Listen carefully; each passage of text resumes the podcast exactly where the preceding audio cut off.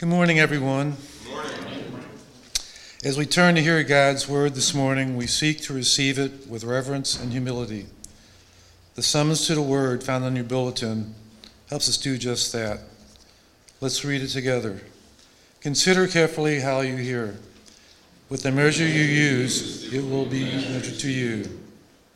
This morning's scripture reading is taken from Romans chapter 12, verses 9 through 13 in the Blue Pew Bible. It can be found on page 976. It's 976. Again, its text is Romans 12, verse 9 through 13. Hear now the word of the Lord from the book of Romans. Love must be sincere. Hate what is evil, cling to what is good. Be devoted to one another in love. Honor one another above yourselves. Never be lacking in zeal, but keep your spiritual fervor serving the Lord. Be joyful in hope, patient in affliction, faithful in prayer. Share with the Lord's people who are in need. Practice hospitality.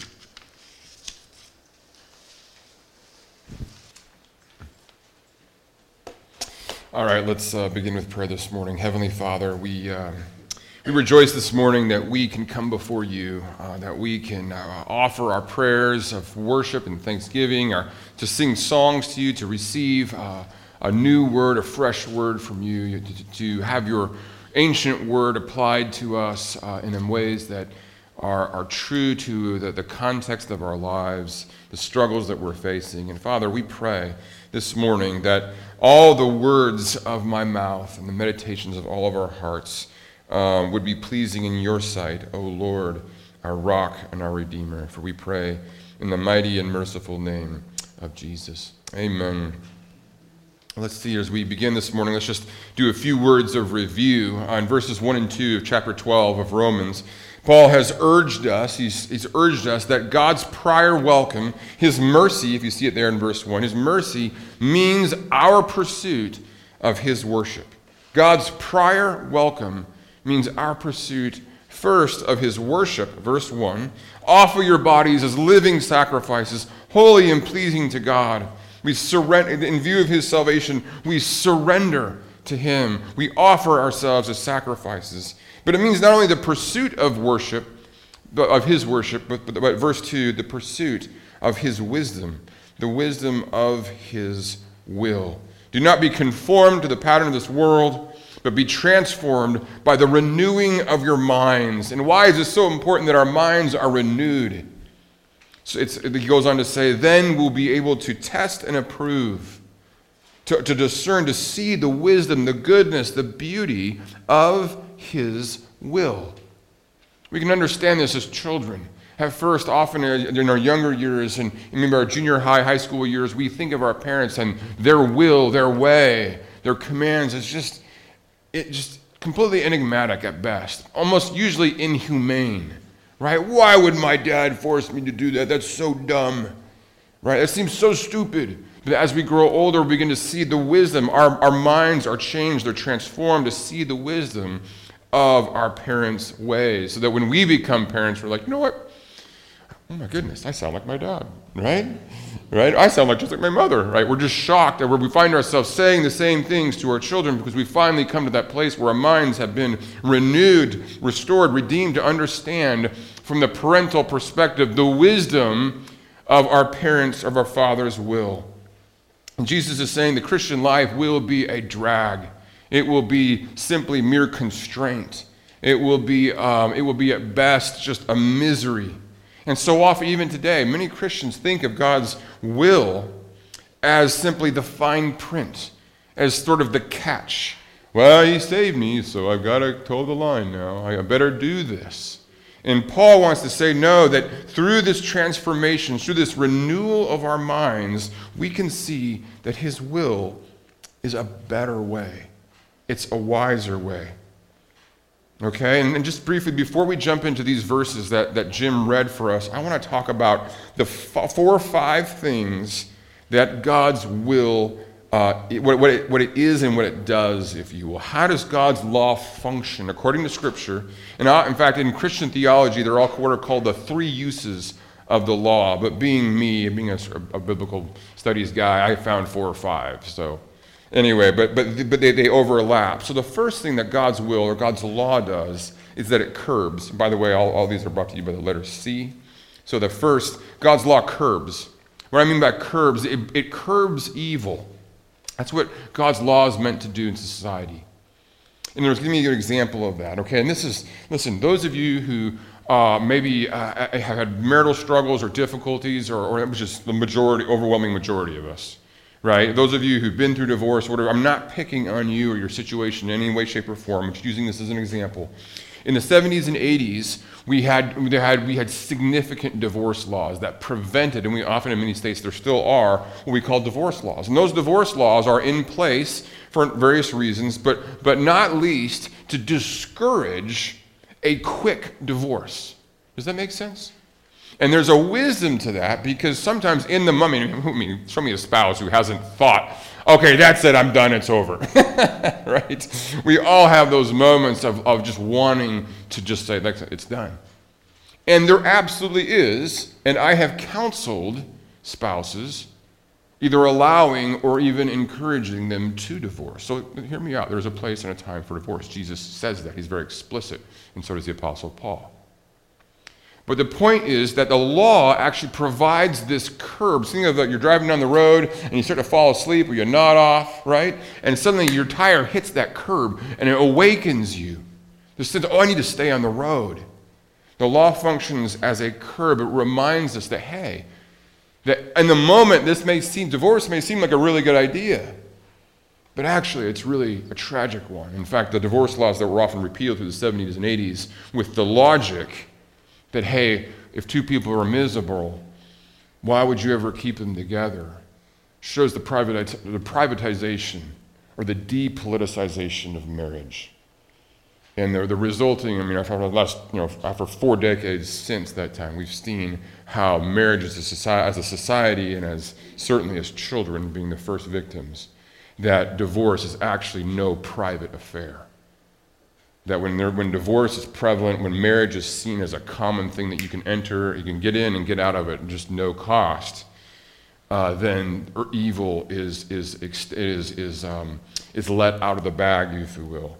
And so the first thing that the God's law does is it curbs evil. Okay, the second thing that God's law does is that it convicts. It convicts. So it curbs and it convicts. Right? How many of you think, oh, if I were to say to you, you know, what's a foot? I mean, how long is a foot? You think, oh, it's something like this. And I pull out a ruler, and guess what I get to do? I get to see how close you are, where you're wrong. You know, maybe it's too much, but, but God's law acts like a ruler or a level. You know what a level is, right? You got a level to see if something is actually, is it really, you know, a level or not? You put it out there and the little bubble is there. God's law acts as this, as, as a way of convicting us. It reveals where our behavior is lacking in some way. Okay, does that make sense? So God's law curbs, it convicts. And often those are often kind of the places where we stop thinking about God's law.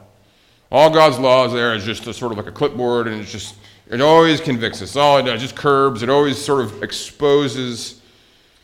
That's actually more of a Lutheran view of the law. A more Reformed Presbyterian or, or, or really a Calvinist view of the law goes on to include other things. So not only does God law, God's law curb and convict, listen to this God's law coaches. It coaches. How many of you kids or adults have been in sports, right? and you're behind and you're down and you're discouraged, you're frustrated, and you call a timeout. And the coach brings you over, and the coach, what does the coach do? The coach tells you what needs to be done right here and right now.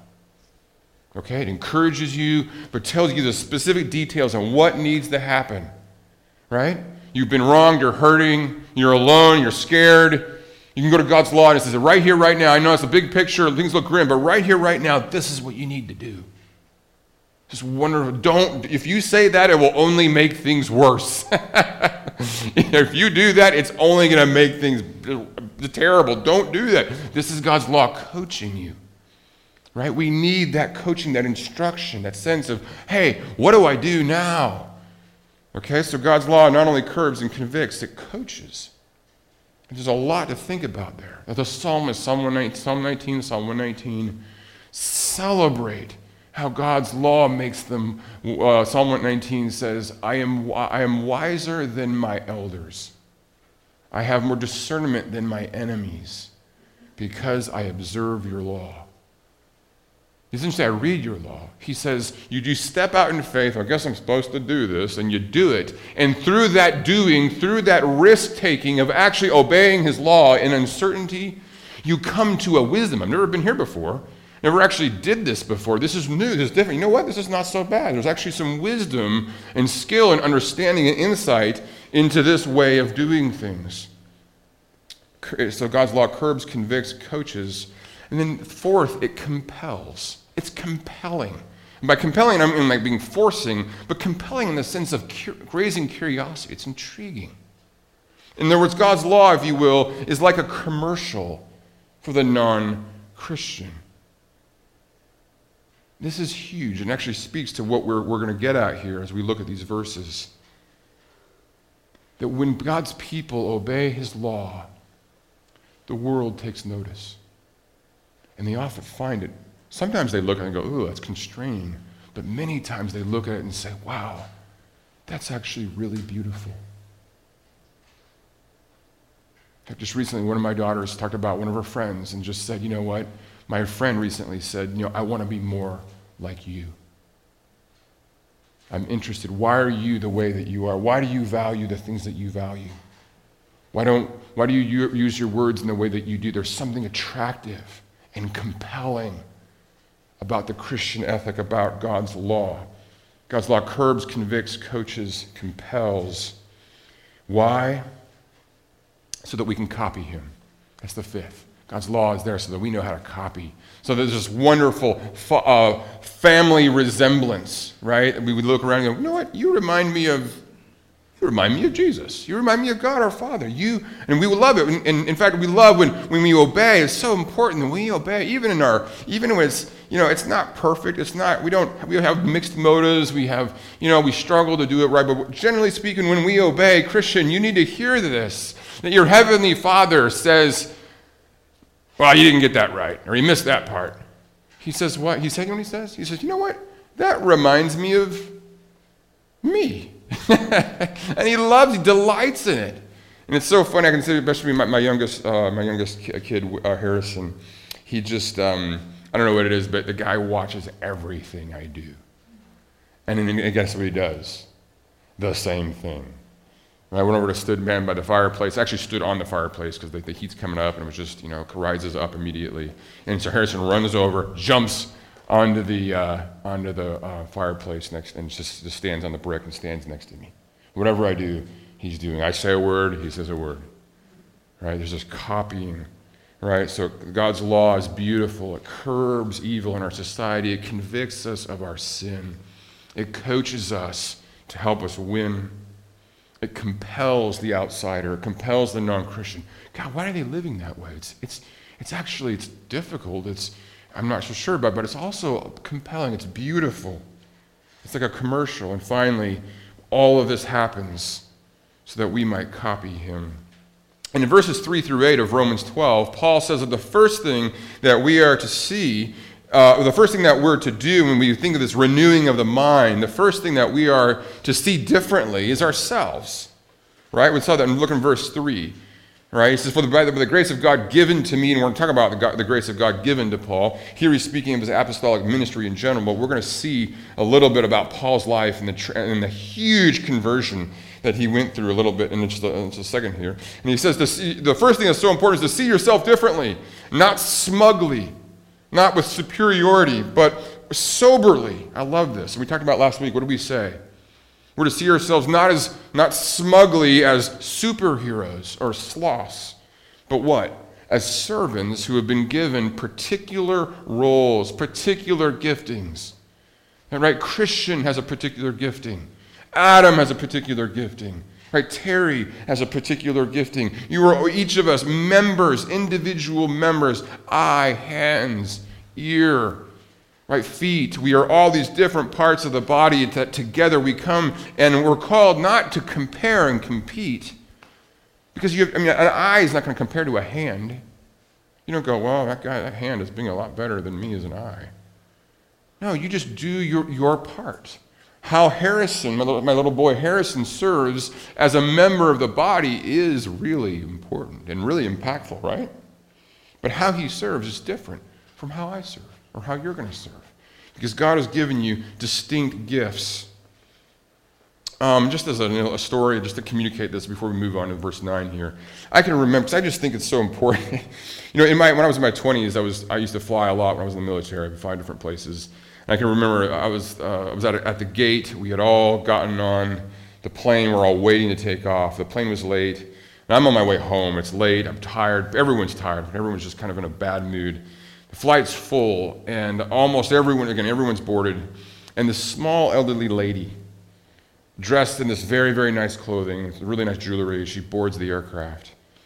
And she has this massive piece of luggage with her, and she's pulling it, and it barely fits between the, you know, end of the aisle. And, and pretty much all the overhead bins and compartments are full. And so she's looking for a place to put the, to park her massive, you know, luggage thing. And she's irritated, she's angry, and she's looking for a place to put it, like I said. And I, you know what I do? I do? I sit there thinking, this is what I think. Why doesn't somebody do something?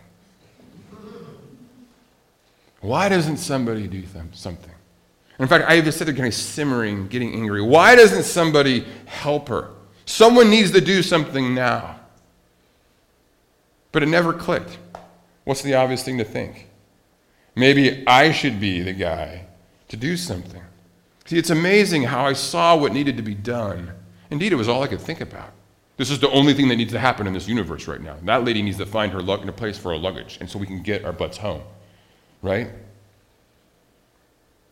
We can think about what needs to be done, and yet never, it never registers that maybe, just maybe, I should be the one to do it. That maybe I have the gifts. Uh, the reason that I see the need is because what? I have the ability to discern the need and know that it needs to be done. Let me say it this way over the holidays, my family likes to work on puzzles. And we do that over the holidays. And there's this wonderful thrill that we, we have when you go to work on the puzzle that, that comes with you pick up a piece and you know exactly where it belongs. And there's this one piece, there's only one piece like it, it's, it's unique, it's the only part that's like it. And we know exactly where it goes, and you put it right there. And that's what it's like to be a member of the body of Christ. You see the opportunity, you see the need, you see how it feels. Oh, this is what I'm called to do, and I love to do it. And you put it in there. That's what it means, Paul says, to be the body of Christ. Good shepherd, we're on our way. We are. We're on our way toward being that body, toward being that family. But we've got a ways to go.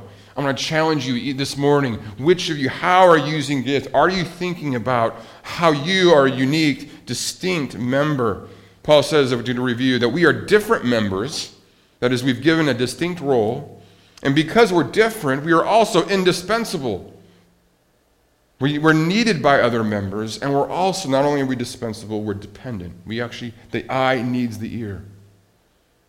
Right? We need one another. We're, we're depending on one another. We're indispensable toward one another. I got to show up. I got to be there. I got to serve because I'm needed. And there's this deep and lasting satisfaction that comes from doing what you were made to do as a member of the body of Christ.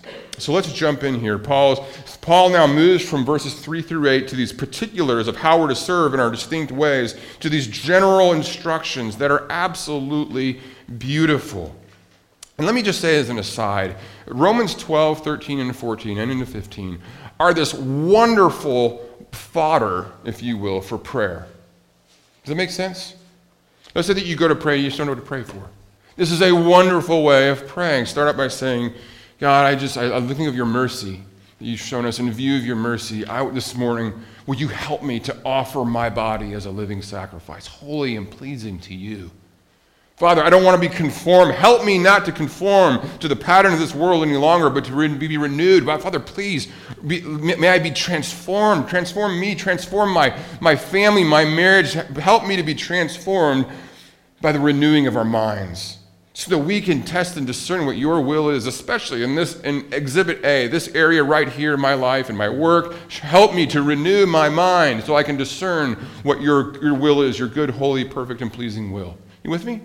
As we go into look at, look at verse 9 here. Father, help my love to be sincere. Help me to hate what is evil and to cling to what is good. Right? Are you with me? So you can turn these imperatives into prayers. And not just for yourself, but for others. And you're just simply doing this ancient art of praying God's will. God, I would love for my children to hate what is evil and to cling to what is good. What a beautiful prayer, right? To pray for your kids. We'll talk about that in a second. So let's jump in here. So when our minds are renewed, Paul says it will redeem first and foremost our affection. Our affection. Look in verse 9a. Love must be what? Sincere. Why does Paul have to say this? Why does he have to say this? Because we are experts at pretending to love, right? We're cordial, we're superficial, we're nice. I, hate that word, nice. And that's the worst thing you could say about someone. Oh, they're so nice.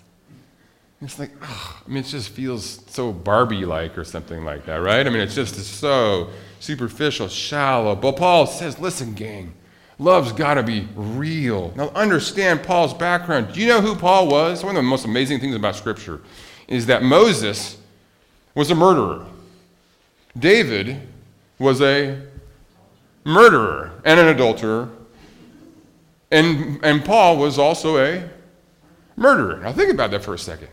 I mean, the most sacred book, the most read book, first five books written by a murderer, Dave, the Psalms, written by a murderer, and then you have 13 letters in the New Testament written by Paul, a murderer.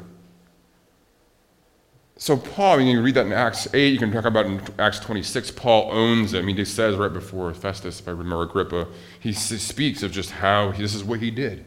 I pursued, I persecuted the Christians till unto death, is what he says fact, verse, for, uh, 1 uh, Timothy 1.13 says, I was a violent man. Think about that, a violent man.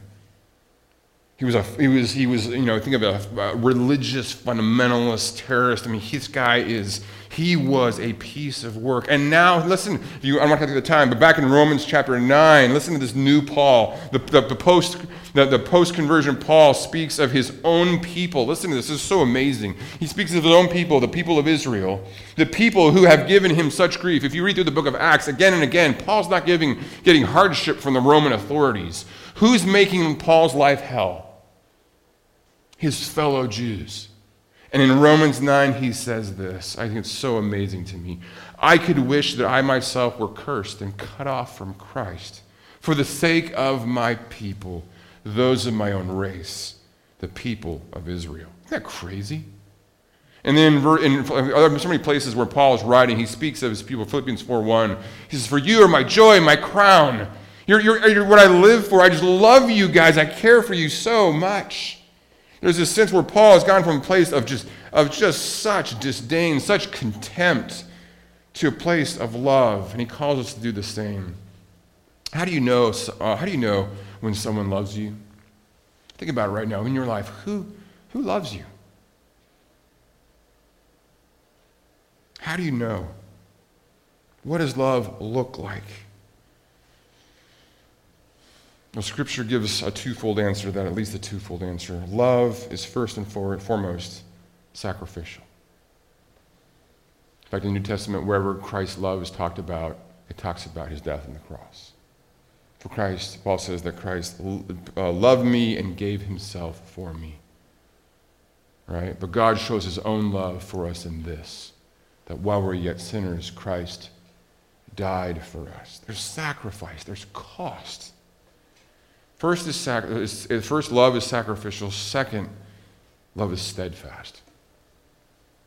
Nothing can separate us from the love of God that is in Christ Jesus. There's nothing. God is not going anywhere. His love is first and foremost sacrificial, and it is secondly steadfast. That's what it is. What does it look like? What is it? Let me define love. I'm going to take a moment, moment to camp out on this idea of love. Love, as you've probably heard from, from our summaries of the law, the introduction to the summaries of the law, love is treating another according to their worth. Got that? Love is treating another according to their worth. You look at someone and you see their value. You see how God has made them. You see their design, and it blows you away. Just, wow, that's so amazing. You see that they have intrinsic worth. Let me say this again. Love is treating another according to their worth and not according to their worthiness. You see the difference? Someone has an inherent built in worth, but they may do things that make them unworthy. Christ died for you, He died for us, not only because we were unworthy, because we were, to put it, you know, we, but He didn't die for us because we were worthless. He died for us because we were of great worth. So, first, love is treating another according to their worth. And second, love is treating another according to God's wisdom. According to their worth, according to God's wisdom. That's it. You got that? Love is treating another according to their worth, not their unworthiness. That's why we love our, that's why we love our enemies, right? Not their worthiness, according to their worth, and then God's wisdom. What do I mean by God's wisdom? Well, think of it. If I'm there in a kitchen, let's say that I enjoy uh, knives. Let's say I like knives, like sharpening my knives. I have this knife set or whatever. I know it seems kind of weird. But Winston Harrison comes along, age two, and he reaches up, gets on the table, and wants to, wants one of my knives. Here, can I, you know? Would it be an, because because he wants a knife? Would it be an act of love for me to give him a knife? No, right? And let's say I like knives so much that, you know what, I just love knives. I want everyone to have a knife. So, Harrison, here you go. I'm gonna, as an act of love, I'm going to give you a knife. Listen, neither the, the lover nor the beloved get to decide what love is. That is a radical concept in our culture today. Radical. Just because I may not feel loved doesn't mean I'm not being loved. And just because I want to do something for someone doesn't even mean it's the best thing for them. It is God's wisdom and God's wisdom alone. He knows how we're made, He knows what's best for us. And so if I want to love someone, I have to know God's law. I have to have my, my mind renewed by His will so I can discern what love really looks like. And that is the challenge. Boy, even when you finally get to the place where God moves your heart to have to care some for someone, to see how much they're worth, to want the best for them, that's just the beginning because you still have to figure out what love looks like. Right? How many of you parents are like, man, I want to love my kid, but I don't know what to do. What's, what's best for them? Right? You want to love your spouse, but it's like, how do I, how, what do I say? What do I do? Do I, do I say something? Do I not say something? It, so, it takes that wisdom from God to know what it looks like, and it's usually not something that we do on our own. It's just not. When it comes to loving people, we often need counsel. Counsel is not gossip, it's not going and complaining to friends or whatever. So it's going to someone who has wisdom and say, How do I, what does it look like for me to love my spouse right now? What does it look like for me to love my kids? What does it look like for me to love my coworkers? So love is treating another according to their worth, according to their worth, and God's wisdom. And let me give you some concrete ways here. Love says, this is what love says. Love says a lot of things. First, love says, wow looks at someone and says, Wow, it sees their worth. I see you, and I see how God's made you, and I love it. Wow. But love also says, Welcome, come on in, welcome. I welcome you. Love welcomes. But love doesn't just welcome, uh, welcome us, it says, I'm with you. Love says, I'm with you. I'm not going anywhere. I'm here. That's the steadfastness. I'm with you. Love also says, Watch out. There's a place for warning and love. Love doesn't just let someone go destroy themselves. Love, in earnest and tears, says, Watch out. Look out. says, Whoa, stop. You were made for more. You were made for so much more. Don't do this. Love says, Wow, welcome. I'm with you. Watch out. And love says, Watch this. That is to say, love is an example. Watch me live my life. Watch this, watch my example. I will go first. I will sacrifice. I will struggle. I'll be faithful. Watch my life. Watch this. And finally, you could add uh, love says, What if? That is, love hopes. You know, when we see people discouraged, alone, wrestling, whatever it may be, love says, you know, no, stop, points us to God, what God can do. Hey, what if God does this? Or what, what if God, what if, what, if, what if this happens? There's a sense of looking forward and pointing others to, to have a hope and to have a, a, a sense of expectation of what God can do. It points to God's promises and his plans. That's what love, that's what love says. Wow, welcome. I'm with you. Watch out. What if, and watch this. Why did Jesus love? Why did he do that? Why did he love? Well, first, he knew his Father he knew his father would, would, would love it. He looked forward to his father's pleasure. He knew his father would be pleased. He knew his father would be proud. That's why we love. But that's not the only reason. Jesus loved because he knew, listen to this, he knew his father would provide. See, love requires, what do we say? Sacrifice. And so when we come to love, we don't, we don't want to give that. We're, we're so, we're understanding, we're concerned about giving that, of giving it. So there's loss involved, there's pain, there's sorrow. There's hardship. Love is a difficult thing. And that sacrifice means we're going to lose out. And the question is, are we ever going to get it back? What about us? Right? And Jesus believed, he believed that as he gave his life throughout his ministry and then on the cross, he believed that his Father would provide. He knew that after three days, he would rise from the, get, rise from the dead. Listen to this. Jesus became least in the kingdom because he knew that his Father would make him the highest, the most, first. Right? Jesus lost his life because he knew that he would gain his life. He humbled himself because he knew he would be exalted. Do you see that trust? Do you see that, that deep sense? And this is so important that when we go to love, we're not supposed to define this is what I want in return, but we're to believe that God is going to unexpectedly provide for us. Does that make sense?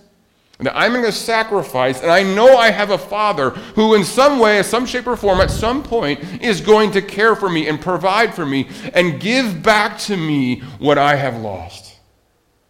It may not look like I think it's going to look like, but he is going to do that. So, again, it's so important. Let me ask you where do you need to repent of merely pretending to love? It's one of the most difficult things about marriage. It's the thing about ministry. You go and think, I just love these people so much. And then after a while, you're like, you know what? I don't love these people at all. Because it reveals that love is costly. That love is steadfast. It reveals, it's so life, you know, you get in relationships, especially marriage, it reveals how, how, how much, how little we want to love. Where do we need to repent of merely pretending to love? Where do we, and where is God calling you to love? Where is He calling you to sacrifice? Where is He calling you to say, I need you to trust me that as you give this up, you will have this in return.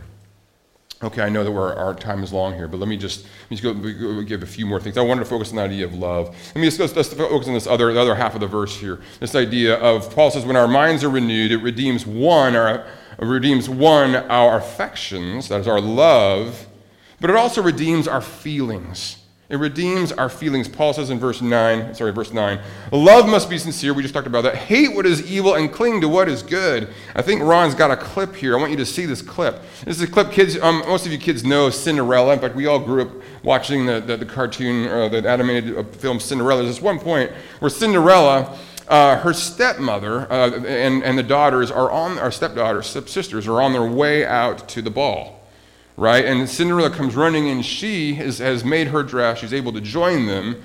And I want you to ask this question How does the stepmother respond when the stepsisters destroy Cinderella's dress? Go ahead and roll that clip.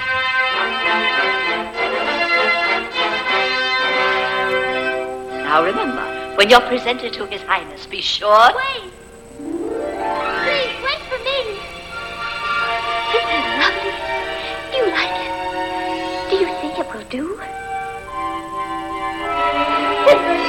She can't. wouldn't be like, no, you, you don't have Girls, please. After all, we did make a bargain, didn't we, Cinderella? And I never go back on my word. Hmm. How very clever. These beads, they give it just the right touch. Don't you think so, Drizella? No, I don't. I think she's... Ah, why, you little thief! They're my beads! Give them here! Oh, no! Oh, and look, that's my sash wearing my sash. She can't! Oh, oh, oh, God, please! No! This time! No, you ribbon! These beads! Take kitchen ribbon! Oh, you ungrateful! Girls, girls. That's quite enough. Hurry along now, both of you. I won't have you upsetting yourselves.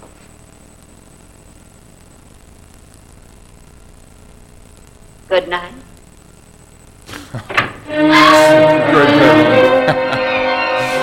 Stepmother's, stepmother's quite a piece of work. How does she respond when, her, when, the, when, the, when the stepsisters do that?